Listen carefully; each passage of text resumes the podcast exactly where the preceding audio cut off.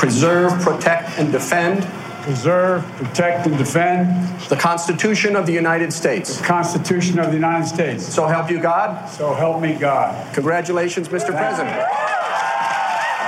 I'm on the National Mall looking up toward the Capitol where President Biden was sworn into office. Typically, this lawn is filled with hundreds, if not thousands, of ticketed guests. But now, due to the coronavirus pandemic and security concerns, this is basically an empty field. This is the reason that President Biden wanted to deliver this address outside here, looking out over the National Mall. The sun started shining during his ceremony. Now he's still in the Capitol here, and the hard work begins. He is now entering the White House grounds. This is so notable. This is the first time that Joe Biden has actually made it over here since he won the presidency. The first thing that we are told is on his agenda is dismantling a lot that Donald Trump has done over the last four years. The sounds of a truly monumental inauguration day in America as a nation on edge turns the page. Hello, I'm CNN political director David Chalian. And I'm CNN senior political reporter Nia Malika Henderson. Welcome to Politically Sound.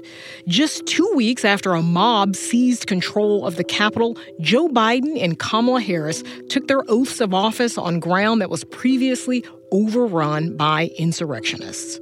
And now a new era has begun in American politics. The inauguration of Joe Biden in a heavily militarized Washington went off without a hitch, a day of historic firsts. It is my honor to be here, to stand on the shoulders of those who came before, to speak tonight as your vice president. And the embracing of challenges to come. This is a time of testing. We face an attack on our democracy and on truth, a raging virus, growing inequity, the sting of systemic racism, a climate in crisis. I promise you, we will be judged, you and I, by how we resolve these cascading crises of our era. And yet, watching Biden become president felt, well, to be honest, a little normal. There were members of both parties shaking hands and mingling. There was a sense of pageantry, but also a profound sense of normalcy that has been lacking in America for the past four years. Politics doesn't have to be a raging fire, destroying everything in its path. Every disagreement doesn't have to be a cause for total war. My fellow Americans, we have to be different than this. America has to be better than this. Even as fireworks lit up Washington, the Biden administration began digging into the unflashy work of tackling the pandemic and implementing their agenda. In this episode, we'll look at the challenges ahead for President Biden in bringing the divided nation together and how this profound inauguration will set the tone for the Biden presidency as it moves forward. To do that, we'll be joined by the voice who narrated the events of this week. President Joe Biden, now the 46th president of the United States. The extraordinary moments of this year and a lot of the major news you remember in recent history, and that is CNN's Wolf Blitzer. So it's time to tune out the noise and tune in to what's politically sound.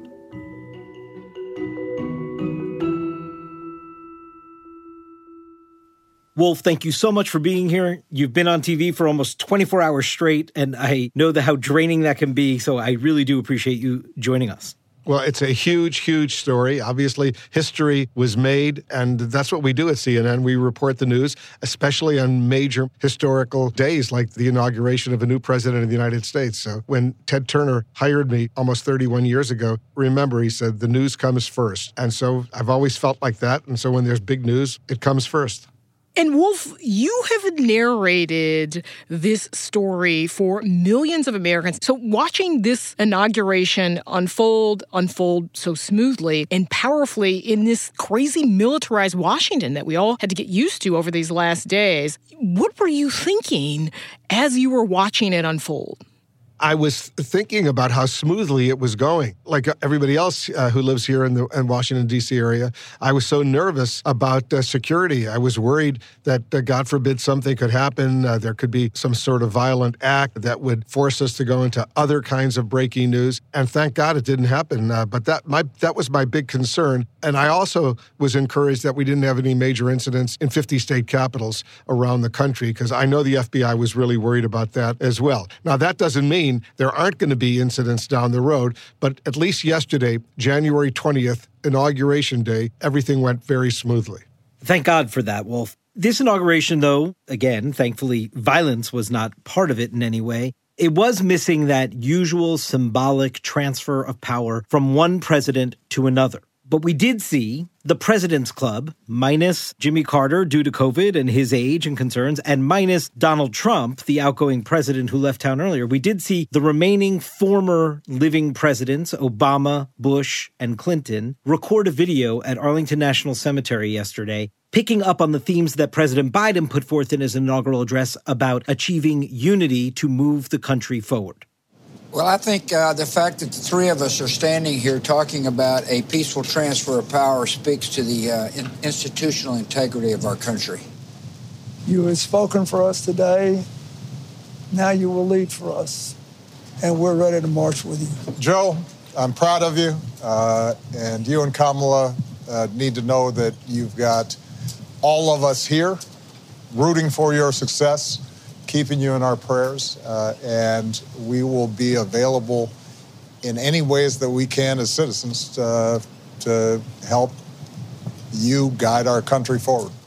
So, Wolf, you've covered all of those administrations. What do you make of these three men, Clinton, Bush, and Obama, coming together and what they had to say on that day that those tumultuous four years of the Trump era came to a close? I was very moved. I was inspired by the fact that you had these three living former presidents of the United States speaking so powerfully about the need to try to work together for the nation's good and to do so at Arlington National Cemetery. The symbolism of that to me was very significant. I was sad that uh, former President Jimmy Carter, who's 96 years old, for understandable reasons, given what's going on, given his age, given some of his health issues, couldn't come. I know personally he would have loved to have been there. You know, I was disappointed and very saddened that uh, the immediate past president of the United States, Donald Trump, decided to behave the way he did. I didn't hear him mention the name Biden even once. And uh, he should have done the right thing. He should have done what every American president has done honor his successor, the next president of the United States at a presidential inauguration. It's been exactly 152 years since that uh, didn't happen. 152 years we went with every president participating in the inauguration of his successor. Sadly, it didn't happen this time, which I think was not good. It's not just to be gracious and kind to your successor, it's because of the message it sends to your fellow countrymen and around the world about America's continued progress in moving its democracy forward. That's what was sort of robbed from the country by Trump not participating. I think you're exactly right. And Wolf, in Biden's inaugural address, he also set a very different tone than his predecessor. He talked about, for instance, the importance of truth, the importance of unity as well. And then he had a message for his staff that really talked about the kind of work culture that he would tolerate and the kind he wouldn't. Here's what he had to say. If you're ever working with me and I hear you treat another colleague with disrespect, talk down to someone, I promise you I will fire you on the spot. On the spot. No ifs, ands, or buts. Everybody, everybody is entitled to be treated with decency and dignity. That's been missing in a big way the last four years. I think we're going to see a very different tone and tenor and substance the next four years that we saw in the last four years because Biden is a very different man than Trump. Uh, Biden may be 78 years old, Trump is 74 years old. So they're almost roughly the same age, but they're very, very different in substance and they're very different in their personal attitudes. They're very different in their tone, their comments it's going to be a whole new ballgame as far as President Biden is going to be very different than President Trump was.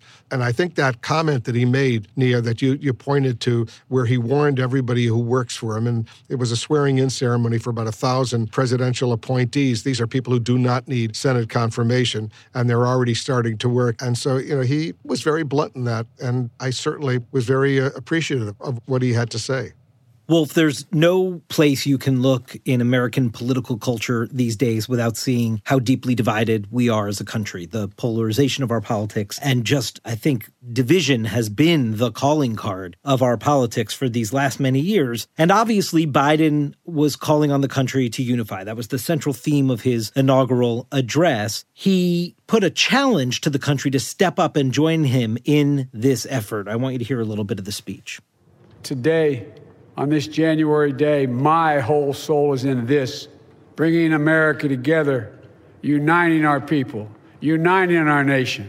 And I ask every American to join me in this cause. So, what do you make of that, Wolf? This wasn't just Joe Biden laying out his vision for a unified America. This was Joe Biden, day one as President of the United States, challenging America to step up and do the work of uniting the country. I think that was typical Joe Biden. You know, I've spent many, many years covering him. Obviously, when he was vice president of the United States for eight years, but I covered him in the Senate for a long, long time. And he always, whether on the Judiciary Committee or the Senate Foreign Relations Committee, always sought out fellow senators, especially Republicans, to work together and to do the job of the American people. I vividly remember back in November 2002, I was in Doha, Qatar, with the U.S. Military Central Command getting ready for what we didn't know at the time, but we knew there was going to be a war to get rid of Saddam Hussein. And uh, I was there in Qatar anchoring my show for about a month in Doha. And one night in the hotel where I was staying, I was going down to the little area where we had a little camera and studio. And I see checking into the hotel Joe Biden, who was then a, a simple Democratic senator from Delaware, and Chuck Hagel, a Republican senator from Nebraska. I would anchor my show, and for the three nights they were there, they would come on together. They always wanted to come on together and make their points. And it was just reflective to me of how both of them wanted to work together. One was a Democrat, one was a Republican. And I'm hoping we can get back to that a little bit now for the good of the country. Let Democrats and Republicans work together on substantive issues where they can agree, because I think that's the best. I think that's good in terms of helping our country. Wolf, you know, one of the things I feel like people think about you is it's sort of not true until they hear Wolf Blitzer on CNN say that it's true. And people were certainly kind of waiting on that moment in this election for you to announce that Biden was the winner. I wonder if you could talk about how your approach, how your voice has evolved a bit under uh, Trump first and how you see that changing, if at all, under Biden. My job is, you know, I'm an old school kind of journalist. I just want to report the news. I want to report it as factually and as honestly as I possibly can. I want to make sure that if a politician is lying or cheating or stealing or whatever, we hold that politician accountable. I always felt, and I still feel, that we're the first draft of history. We report the news, and then the scholars and the historians, they can go back and review stuff that we didn't know, and they can do a little bit more in depth in their work. But uh, we have a major responsibility. I love what we're doing. And I will say this, I'm really happy that we're almost certainly not going to hear a president of the United States over the next four years call us the enemy of the American people, because we are not the enemy of the American people. We love the American people. We want to inform the American people. We're proud to be Americans. And it was always, for me personally, so, you know, so painful to hear a president brand us as simply reporting fake news and that we're the enemy of the people, which obviously was a total lie. And speaking of holding accountable, every time a Trump administration official would come on your show, you would hold them accountable for the president's words about the press like that, which was always something that made me be proud to be your colleague, among many things that makes me be proud to be your colleague. Wolf, before we let you go, I do want to just, at the start of this Biden administration, obviously his biggest challenge is going to be getting a handle on the COVID pandemic, right? On uh, stopping the spread of the virus, on getting the vaccine distribution going, on repairing the economy, which has been in turmoil for millions and millions of Americans due to COVID. You end every broadcast of the Situation Room with a tribute to those who have lost their lives to this virus. Now, President Biden has already made a point of focusing on memorializing those lost to COVID 19. He said, in fact, you have to remember in order to heal at that memorial service on the eve of his inauguration.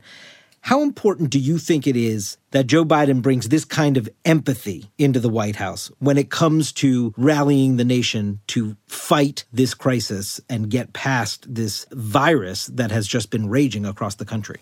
It's so important. And the reason we show real people who sadly have passed away from coronavirus uh, in our memorial segment every day in the Situation Room, the reason we do it is it's one thing to hear, oh, 4,200 Americans died yesterday from COVID or more than 400,000 Americans have died. Tens of millions have been uh, have come down with the virus. It's one thing to hear all those numbers, but when you show a loving mother who has passed away, a father a son, a daughter, a brother, or a sister. When you show real people like that and you see how sad it is that they needlessly, they didn't have to, And we could have done things to prevent all these deaths. Sadly, we didn't. And I'm hoping that uh, this new attitude that uh, President Biden has in underscoring the humanity of all of this, as opposed to pretending we're rounding the turn, it's almost over, you know, we've done a great job. I'm hoping this will convince people that, you know what, we got to still be careful. We got to wear a mask. We got to social distance. We got to wash our hands. We got to do all the things. And I want to make sure that from the president on down, they show that leadership to convince the American public and indeed people who are watching all over the world that this is by no means over. And at least in the short term, it's getting worse. Wolf Blitzer, thank you so much for spending some time with us. We really appreciate it. So great to chat with you, Wolf. Thank you very much.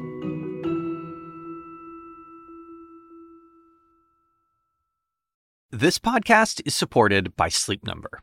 Quality sleep is essential. That's why the Sleep Number Smart Bed is designed for your ever evolving sleep needs, so you can choose what's right for each of you whenever you like. Need a bed that's firmer or softer on either side? Helps you sleep at a comfortable temperature, quiets their snores? Sleep Number does that. Only Sleep Number Smart Beds let you each choose your ideal comfort and support, your Sleep Number setting. Sleep Number Smart Beds learn how you sleep and provide personalized insights to help you sleep better. All Sleep Number smart beds feature cooling, pressure relieving comfort layers for soothing sleep throughout the night. Temperature balancing bedding is designed to move heat and moisture away when you're hot. When you're cool, they hold their energy to help warm you. Sleep better together. JD Power ranks Sleep Number number 1 in customer satisfaction with mattresses purchased in-store. And now, save 50% on Sleep Number limited edition smart beds for a limited time. For JD Power 2023 award information, visit jdpower.com/awards. Only at Sleep Number stores or sleepnumber.com.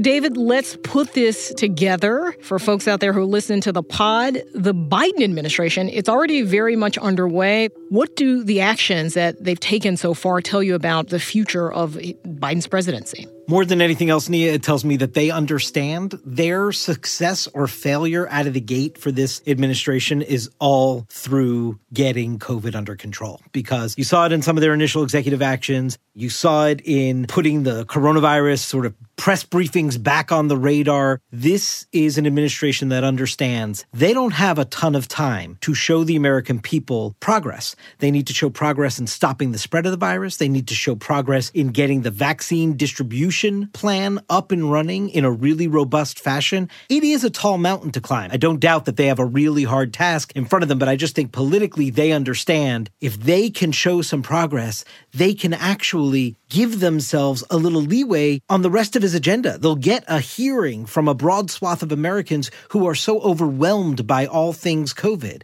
If they don't, they're going to be in for very rough sledding because the country is a year into this and there's not a lot of patience left, right? So they understand that. And if they can't show progress pretty quickly here on some of these fronts, they're going to lose out on a real opportunity to get the American people on their side to move forward with the Biden agenda. And of course, the first thing they've got to do is try to get some Republicans on their side, too, as they push through this agenda, this $1.9 trillion COVID relief package. Can they do what they promise, which is to be bipartisan, rely on those relationships that Biden says he has with people like Mitch McConnell? That's certainly why people wanted Biden in this job. A, that he'd been in it before as vice president. He knows his way around the Senate, knows his way around Washington more. So we'll see if that actually happens. And then, of course, hanging over all of that is impeachment. This impeachment trial, there's talks that, well, maybe it'll only be three days so they can, uh, you know, do the, the big ticket items they need to do and not be dragged down by impeachment hearings in the Senate. But the task ahead for Biden is, as you said, a mountain. And people want change now. It is so difficult for people to navigate this system of vaccines. I don't know if any of you have tried to get your parents or grandparents a vaccine. It is a patchwork system that depends on, you know, calling at the right time, being in line at the right time, navigating computer systems. So this all is on Biden's to-do list very immediately. But my goodness, Americans have been living with COVID for almost a year in terms of the shutdowns happening in March. And I think pretty immediately they want to see some change because that is why they voted for Joe Joe Biden. So we'll see how long the patience of the American people are and how long they're willing to kind of give Biden some slack, given that he was handed this mountain of responsibilities with this outgoing administration, making it much harder for them because they didn't get the job done on, on COVID.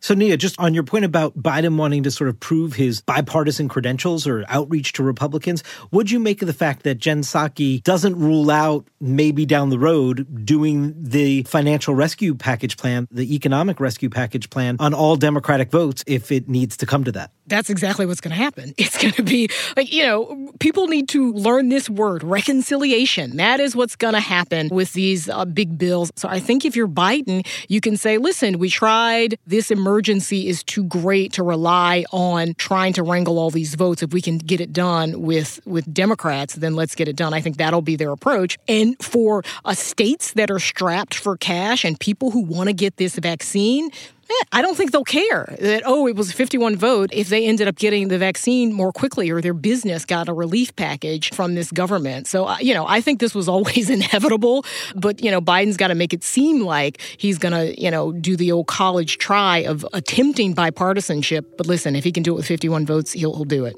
That's it for this week's episode of Politically Sound. Thanks so much for listening. And if you could take a few minutes to give us a rating and a review, we'd appreciate that. And if you're listening for the first time, don't forget to subscribe in your favorite podcast app so you get our latest episode each week delivered right to you. Politically Sound is a production of CNN Audio. This episode was produced by Will Cadigan, Ann Lagamayo, and Mimi Mutesa. Haley Thomas is the senior producer. Raj Makhija is the senior production manager, and Francisco Monroy is our engineer. David Toledo and Taylor Galgano are the team's production assistants. The executive producer of CNN Audio is Megan Marcus. We'll see y'all next week.